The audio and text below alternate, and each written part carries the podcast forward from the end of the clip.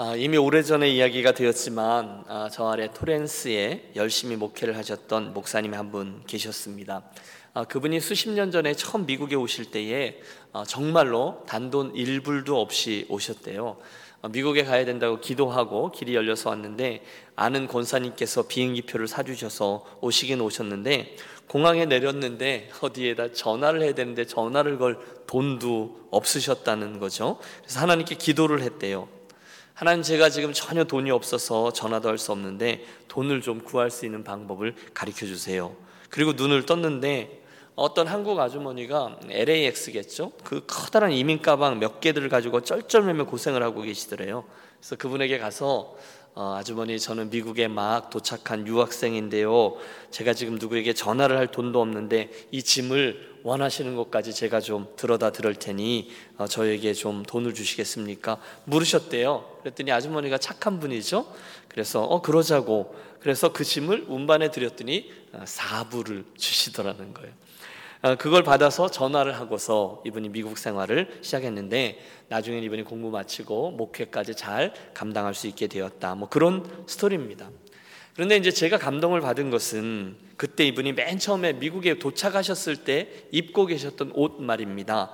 그 셔츠와 넥타이를 그대로 가지고 계셨다는 거예요. 그리고 1년에 하루는 날을 정해서 꼭 그걸 다시 꺼내서 입으면서 옛날 고생했을 때 그때 미국 생활을 다시금 상기하며 하나님의 은혜에 감사하곤 했다라는 이야기입니다. 지금은 그때에 비하면 정말 비교도 할 수 없을 만큼 넉넉해졌지만 그 어려울 때를 돌이켜 보면서 그때마다 감사를 잊지 않는다라는 아주 너무 귀한 고백이었어요. 여러분 어떠세요? 여러분 그분의 그 공항 이야기를 들으실 때 우리들 가운데는 맨 처음에 미국에 오셨을 때 맞아 나도 그랬었어 하는 분들이 계셨을 것입니다. 저는 그게 우리 나그네들의 인생이라고 생각합니다. 오늘의 본문 28장 10절과 11절은 이렇게 시작하고 있어요. 야곱이 부엘세바 아버지와 함께 있었던 지역이죠. 거기를 떠나 하란으로 향해 가더니 한 곳에 이르러는 해가 진지라 거기서 유숙하려고 그곳에 한 돌을 가져다가 베개로 삼고 거기 누워 자더니 여러분 우리에게 친숙한 이야기죠. 야곱의 인생에 있어서 어쩌면 가장 중요한 장면 중에 하나일 겁니다. 분위기 파악을 해 보실까요? 여러분 지금 이 장면은 낭만적인 캠핑의 모습이 아니었을 겁니다. 대신에 이 모습은 떠돌이 나그네의 그 모습입니다. 우리 상황을 잘 알고 있어요. 지금 야곱은 이런 고생을 좀 해도 쌉니다. 왜요? 지금까지 그의 삶에는 잘한 게 별로 없었거든요. 그는 그의 인생을 향한 하나님 아버지의 뜻이라든지 또는 자기 육신의 아버지 또는 자기 형 이런 이들의 뜻과 상황보다는 늘 자기 욕망에 따라서 움직이고 행동했습니다. 어, 오직 자기만 딴 건 필요 없어요. 그 아버지의 축복을 받아내기만 하면 되었습니다. 우리 압니다. 그는 심지어 그 일을 위해서 치졸한 행각들을 많이 행했고 그의 아버지 이삭을 속이기 위해서 하나님 아버지의 이름까지도 팔아먹었던 것을 기억합니다. 벌써 왔니? 라는 이삭의 질문에 아버지 하나님이 순적하게 해주셔서 금방 짐승을 잡을 수 있었고 요리할 수 있었어요. 그리고 아버지의 축복을 받아냅니다. 형의 공분을 삽니다. 그리고 지금 그 결과 야간 도주범의 가정 파괴범이 되어 노숙자 신사가 된 것입니다. 뭐 사실 이런 일은 저와 여러분의 인생에도 종종 있는 일 아닙니까? 누가 뭐 이렇게 될 줄 알았나요? 그냥 어떻게 어떻게 하다가 보니까 그런 식으로 선택하고 행동하곤 했어요. 오늘날 세상 사람들이 다 그렇게 살거든요. 나에게 유리한 대로 선택하고 말하고 행동했습니다. 자연스럽죠. 그런데 그러다 보니 그 일의 결과 나도 모르는 사이에 상황이 꼬이기도 하고 사람들로부터 좀 이렇게 왕따를 당하기도 하고 안 좋은 소리도 듣고 외톨이가 되기도 합니다. 그래서요, 저는 이 본문의 외톨이 이야기요. 나그네요. 또 처절한 떠돌이요. 이런 야곱의 이야기는 종종 저와 여러분의 이야기처럼 들리기도 합니다. 이민자로 살다 보면 이럴 때가 있어요. 여러분 그날 밤에 이 야곱의 모습을 좀 돌이켜 보세요. 춥죠. 외롭죠. 나그네죠. 홀로였죠. 적당한 돌 하나를 주워와서 베개로 삼습니다. 여러분 돌로 베개 배 보셨어요? 아마 한 번도 안 해보신 분들 많으실 거예요. 근데 저는 해봤거든요. 여러분 그 딱딱한 돌이 주는 느낌이요. 굉장히 기분이 안 좋습니다. 기가 막히죠. 게다가 하늘을 입을 삼고 누워 있어요. 밤하늘의 별들을 헤아리다가 그 찬 기가 있고요. 어, 눈을 감았지만 뭐 잠이 왔겠어요? 억지로 눈을 감아요. 불안하고 이제 앞으로 어떻게 해야 되나 정말 기가 막혔을 것입니다. 허겁지겁 보따리를 싸주면서 등 떠밀던 어머니 얼굴이 떠오르지 않았을까요? 어머니, 어머니. 눈물이 하염없이 흘러내렸을 겁니다. 음, 저는 어떤 분의 이야기가 연상되네요. 어, 십수년 전 그분들이 맨 처음에 미국에 오실 때 그 첫날 밤 얘기입니다. 돈도 없고 오라는 데도 없고 어떤 지인의 집에 가서 직업도 없고 그리고 이렇게 방 하나를 얻어서 잠을 자는데 아이들이 여러 딸려 있는데 아이들이 그렇게 잠을 잘 자더라는 거예요. 그런데 이분이 뜬 눈으로 밤을 새우고 이분이 장교 출신이었거든요. 6.25 때 장교 출신이었고 나름대로 한국에서 그랬는데 미국에 와서 눈물이 그렇게 하염없이 흐르더래. 한 잠도 못 주무셨대요. 그게 나그네 인생이죠. 여러분 이민자로 사는 저와 여러분의 삶이 종종 그렇지 않나요? 음. 어, 저는 그리고 우리는 종종 외롭습니다. 여러분 야곱을 보세요. 지금까지는 그래도 늘 자기 편이 되었던 어머니 리브가가 있었지만 이제는 홀로 있습니다. 미래가 어떻게 될지 아무도 알지 못합니다. 어떻게 헤쳐나가야 될지도 모르겠어요. 오죽하면 나중에 여러분 고생고생해서 하란이 꽤 먼 곳에 있는 지금 이라크에서도 저 북쪽에 있는 곳이에요. 팔레스틴에서 거기까지 걸어 올라갔어요. 그리고 친척이라고 하는 라헬을 만나자마자 자기 친족이라는 얘기를 듣자마자 여러분 그가 소리를 내서 엉엉 웁니다. 통곡을 합니다. 오죽하면 그랬겠냐는 거죠. 그뿐이 아닙니다. 야곱은 지금 두렵습니다. 형 에서가 쫓아올지도 모르는 거죠. 자기를 죽여 그 한을 풀려 한다라고 말했던 어머니 리브가의 음성이 환청처럼 들려왔을 거예요. 앞으로 그 땅에서 무슨 일을 만날지도 몰라요. 이 광야가 어디까지 어떻게 연결되어 있는지도 몰라요. 두렵습니다. 어, 우리들도 그렇죠. 뭐가 좀 되는 것 같지만 사실은 하나도 어, 확실한 것보다는 불확실한 것이 계속 많이 있습니다. 직장에 막 들어간 사람들도 계속 그 일을 할 수 있을지 어떻게 될지 몰라요. 우리 유학생들도 보면 공부하면 공부 잘해서 성적 잘 받으면 끝이냐 그렇지 않아요. 그 다음에 그 다음에 또 그 다음에 이런 어, 고민들이 늘 있습니다.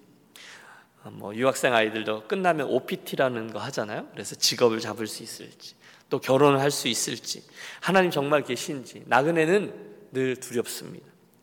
그뿐이 아닙니다. 나그네 야곱은요 예, 빈털털입니다.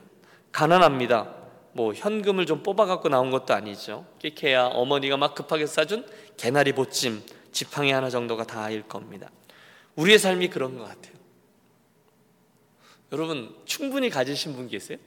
그렇지 않을걸요? 우리들의 삶이 늘 정말 깜깜할 때가 한두 번이 아닙니다. 내가 넉넉하다고 생각해 본 적이 별로 없어요. 결국 야곱은요, 완전 의기소침 모드입니다. 자신감도 없습니다. 깨어지기 쉬운 그릇 같습니다. 그러다 보니 무슨 말 한마디만 들어도 자존심이 상해서 가슴이 쩍쩍 갈라지고 또 어떤 분은 버럭 화를 내기도 하고 소리를 지르기도 합니다. 여러분 이민교회 섬기다 보면 그런 분들을 종종 뵙니다. 그래서 이민교회 목사님들은요, 우리들이 하는 말이 있어요. 그냥 하루 아침에 그냥 어려운 일을 만나게 될 때도 있습니다. 드리는 말씀은 이겁니다. 혹시 이 이야기 속에 저는 저대로, 여러분은 여러분대로 나의 모습을 보고 계시는 분이 있으십니까? 내가 꼭 저 야곱 같아. 그렇게 생각하시는 분 말입니다. 이 밤에 저는 그분들과 함께 바로 그 다음에 이어지는 정말 감격스러운 한 장면을 주목하고 싶습니다. 그 말씀에서 다시금 힘을 얻겠습니다. 그것은 바로 그런 저에게, 그런 야곱에게 먼저 다가오는 우리 하나님의 이야기예요. 얼마나 아름다운지 모릅니다. 참 놀랍죠? 그 후에 외로움, 추위, 불안감, 이런 것으로 쌓여있는 나그네 야곱에게 한순간 놀라운 일이 벌어지잖아요? 바로 그 광야의 한 구석에 여러분 저는 이것이 광야의 축복이라고 분명히 믿습니다. 그곳에 우리 하나님의 은혜가 임한 것입니다. 할렐루야. 여러분 본문을 자세히 보세요. 전적인 하나님의 은혜입니다. 야곱이 하나님께 부탁하지 않았습니다. 그냥 그 처참함 속에서 글쎄요. 눈물을 흘리며 얼굴을 돌 베개에 대고 있을 때 사랑의 하나님이 그를 보고 계시다가 그 나그네 야곱에게 다가오셨어요. 여러분 이 밤에 하나님의 동일한 은혜가 저와 여러분에게 있게 되시길 바랍니다. 어. 우리 성경에 그런 예가 굉장히 많이 나오잖아요. 우리 전에 사도행전 강의할 때도 그 날 밤에 바로 그 밤에 주께서 이렇게 이어지는 스토리가 많이 있습니다. 구약 성경에도 그런 이야기가 얼핏 기억나죠. 어, 사례의 종 하갈이 어, 사례와 그 다툼을 하다가 결국 그 구박에 못 이겨서 정처 없이 길을 떠났죠. 임신한 몸으로서 어디가 어딘지도 모르는 그 애굽 출신의 여종 하갈 광야를 헤매다가 죽음의 그림자 앞에 섭니다. 절망합니다. 웁니다. 통곡해요. 그런데 하나님께서 그 모습을 보시고 그에게 다가가셨습니다. 그분의 이름이 엘로이 보고 계시는 하나님이라는 이야기 나누면서 했던 이야기입니다. 그리고 그녀를요 위로하세요. 다 보고 계셨다는 거예요. 격려하세요. 소망을 주세요. 아니 언약 약속까지 주십니다. 그리고 할 일을 가르쳐 주시고 결국 그녀는 이스마엘이라는 아들을 낳고 새로운 민족의 어머니가 되는 거죠. 여러분 무슨 말씀을 드리는 걸까요? 우리의 하나님은 위로의 하나님인 줄로 믿습니다. 그분은 사랑의 하나님이에요. 가만 보면 우리 하나님은 자존심도 없으세요. 저 같으면 마음 상해서 고개를 외면하고 있을 텐데 하나님은 늘 먼저 우리에게 다가오세요. 그리고 다가가세요. 그리고 위로하세요. 길도 보이시고 그 다음에 해야 될 일도 가르쳐 주십니다. 그래서요, 저는 성경을 읽을 때마다 이 야곱의 이야기를 저의 이야기로 삼기를 참 좋아합니다. 감사하게도 야곱은요, 그날 주신 하나님의 그 위로와 사망, 사랑 때문에 다시금 새 힘을 얻습니다. 일어나요. 그리고 그 광약길을 헤치고 가야 될 곳까지 가게 되죠. 저는 그게 하나님의 위로 때문이라고 분명히 믿습니다. 그 모습 자체가 하나님을 위로의 하나님으로 인정할 수밖에 없습니다. 저는 이 야곱의 이 나그네 이야기를 할 때마다 꼭 아, 유학생으로 맨 처음에 미국에 들어왔던 날 밤을 떠올립니다. 2003년에 제가 미국에 처음 들어왔는데 말씀드렸죠. 캐나다에 사역하다가 하나님 주신 도전 앞에 뜻을 태우고 중고차 한 대를 사서 다섯 식구가 타고 5일 동안 달려 내려왔습니다. 미국이 너무 넓은 거예요. 하루에 10시간씩 달리는데 5일 동안 그것도 전체를 다 동서횡단한 한 것이 아니잖아요. 중간중간에 아이들이 있으니까 쉬어 쉬엄쉬엄 중간에 여러분 이사를요 텐트 치면서 해 보셨어요? 여러분 뭐 그렇게 쳐다보세요? 여러분 이사를 텐트 치면서 해 보셨냐고요? 그러니까 낭만 캠핑이 아닌 거예요. 그냥 터덜이가 가다가 캠핑장 나오면 들어가서 이제 캠핑하는 거죠. 그런데 참 주변 머리도 없지. 너무너무 힘든데 하필이면 도착한 날이 토요일 밤이었어요. 그러면 어디 호텔이라서 들어가서 자고 화날 때 찾아가면 되잖아요. 근데 그 호텔비 하루를 아낀다고 밤 10시, 12시가 넘었는데 기어코 그 시골길을 그 종이 지도를 펼쳐놓고 찾아 들어간 거예요. 아무것도 없어요. 근데 여러분 문제는요. 그 시골 마을에 들어갔는데 처음 들어간 마을인데 도무지 제가 찾는 것을 찾을 수가 없는 거예요. 도시가 여러분 도시는 그래도 길가에 이렇게 세워놓고 불빛이 있으니까 뭘 할 텐데 완전 시골 동네거든요. 그래서 자그만 주유소 앞에서 비상등을 켜놓고 지도를 꺼내서 여긴가 긴가민가 하고 있는데 정말 그 신세가 처량하더라고요. 애들은 얼마나 불안했겠어요. 제 아내는 아이고 참. 근데 밤 12시는 넘었지 어딘지 모르겠지. 그러는데 전화할 곳도 없어요. 한 명도 아는 곳이 없으니까. 그러니까 안 와본 곳이거든요. 근데 그 순간 누군가가 미 비상등이 켜져 있는 차이고 뒤에 번호판이 캐나다 알버타주 번호판이잖아요. 그걸 보고 짐작을 했는지 한 노신사가 이렇게 다가와서 이렇게 두드리고 물어요. Can I help you? 여러분 통역이 필요하신가요? 너무너무 고마운 거죠. 얼마나 반갑든지요. 그래서 내가 어느 건물 찾는다고 비슨 매너라 그랬더니 제 차를 에스코트해서 직접 거리로 데려다 주고는 고맙다라는 말 하기도 전에 그냥 천사처럼 쓱 사라진 거예요. 지금도 저는 그분이 누군지 몰라요. 그냥 노신사니까 그리고 지나가는 나그네니까 친절을 베풀었으니 아마 그 신학교의 어떤 교수님 중에 한 분이 아닐까 이런 추측은 합니다만 아직도 몰라요. 그러나 분명한 건 그런 나그네인 저를 불쌍히 보시고 그 밤에 하나님이 나에게 천사를 보내주셨구나 그렇게 생각하고 있습니다. 그게 굉장히 위로가 됐어요. 지금 야곱도 마찬가지입니다. 그 광야 한 구석에 그 모습으로 있는데 하나님 다가가셔서 저를 위로하십니다. 하나하나 보실까요? 맨 처음에 꿈을 통해서 저에게 말씀하시지 않습니까? 꿈에 본즉 12절입니다. 사닥다리가 땅 위에 서 있는데 그 꼭대기가 하늘에 닿았고 또 본즉 하나님의 사자들이 그 위에서 오르락 내리락 하고 하나님이 그 꿈을 통해서 야곱에게 메시지를 전하고 있는 거예요. 저는 그 꿈의 의미를 자의적으로 이렇게 해석합니다. 야곱아, 지금까지 너 참 애썼다. 너 열심히 했다. 하지만 참 잘 안 되지? 그런데 내 백성은 그렇게 혼자서 그렇게 용 쓰면서 인생길을 가는 게 아니야. 대신에 나의 백성은 하늘과 땅이 이렇게 사닥다리로 이어져 있어서 나와 함께 걸어가는 인생이라는 게 있단다. 야곱아 이제부터는 나와 함께 가자 이런 제안이었다는 거예요. 다음 날 아침에 야곱이 잠에서 깼어요. 그리고 그 다음에 했던 그가 했던 몇 개의 의미 깊은 행동은 이 꿈을 통해서 저가 충격을 받았다는 것을 보여줍니다. 단을 쌓죠, 하나님께 예배하죠, 그리고 서원을 올려드립니다. 분명 그 밤에 하나님의 큰 위로가 저에게 임했던 것이죠. 그러니까 그가 변화된 거예요. 또 그 꿈속에서 하나님이 직접 말씀을 통해서도 저를 위로하셨어요. 13절 보십시오. 또 본즉 여호와께서 그 위에 서서 이르시되 나는 여호와니 너의 조부 아브라함의 하나님이요 이삭의 하나님이라 내가 누워 있는 땅을 내가 너와 네 자손에게 주리니 14절 하나님의 약속이 계속 주어져요. 네 자손이 땅에 티끌같이 되어 내가 서쪽과 동쪽과 북쪽과 남쪽으로 퍼져 나갈지며 땅의 모든 족속이 너와 네 자손으로 말미암아 복을 받으리라. 할렐루야. 여러분 야곱이 지금 하나님께 잘한 게 있나요?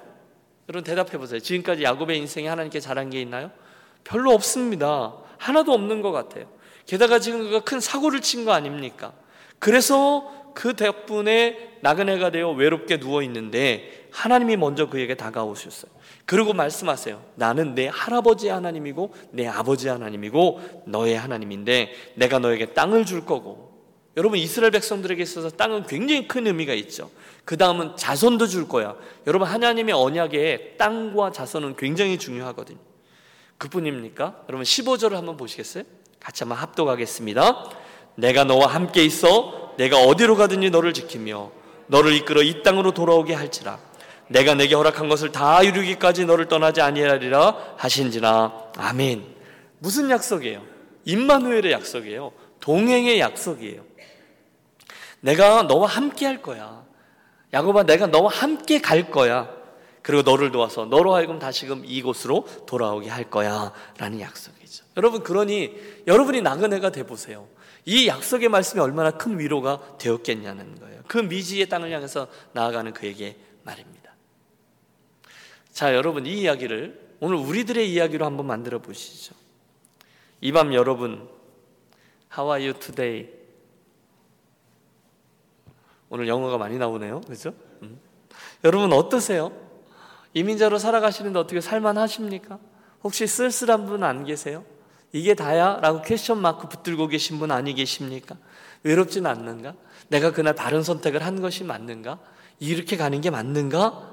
여러분, 이 밤 그런 나그네 된 저와 여러분에게 다가오셔서 위로하시고 약속해 주시고 만져 주시는 하나님의 이 스토리를 오늘 나와 여러분의 스토리로 만드는 우리 모두가 되시기를 축복합니다. 아까 제가 말씀드렸죠. 우리 교회 가족들 명단 하나하나 보면서 체크해 내려가는데 눈물이 핑 돌더라고요. 왜냐하면 아 이분 참 힘드시지. 아 이분 요즘 편찮으시지. 아 수술하셨지. 요즘 자녀가 그런 형편에 있지. 이 댁에 이런 어려움이 있지. 아 이분 참 마음이 어려우시겠다. 사연들이 너무너무 많아요. 그래서 하나님의 은혜가 하나님 이분들하고 같이 계셔 주셔야 되겠어요. 기도가 절로 나온다니까. 여러분은 어떠세요? 혹시 외롭지 않으세요? 춥지 않으세요? 힘드세요? 길을 모르시겠어요? 이해가 안 되세요? 혹시 가난하세요? 여러분 두려우세요? 그분의 도움이 필요하셔요?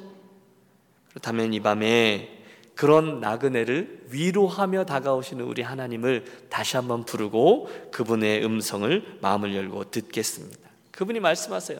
나는 너의 아브라함의 하나님이야. 나는 너의 아빠 이삭의 하나님이야. 이제는 나그네 된 야곱 너의 하나님이 되어 줄게. 이제 사고 그만 치렴. 그렇게 사는 거 아니야. 하늘과 땅이 이어져 있는 것처럼 이제 나랑 같이 가자. 내가 너에게 땅도 주고 자손도 줄 거고 내가 너와 함께 갈 거고 너를 지켜 줄 것이고 너를 다시금 이 땅으로 데리고 올 거야. 그래 나와 함께 가자. 사랑하는 여러분, 벌써 11월에 들어왔어요. 우리 곧 몇 주 후에 추수감사주일 벌써 할 거예요. 백불의 행복 우리 열심히 할 겁니다. 그러면 바로 또 성탄절기 올 거예요. 그러면 올해를 마침표를 찍게 될 거예요. 혹시 그 세월의 빠른 흐름 속에서 이 야곱의 형편을 나의 형편이라고 또 한 번 느끼고 계시다면 이 밤에 오늘 본문에 나오는 야곱의 하나님이 저와 여러분의 하나님이 되어 주시기를 기도합니다.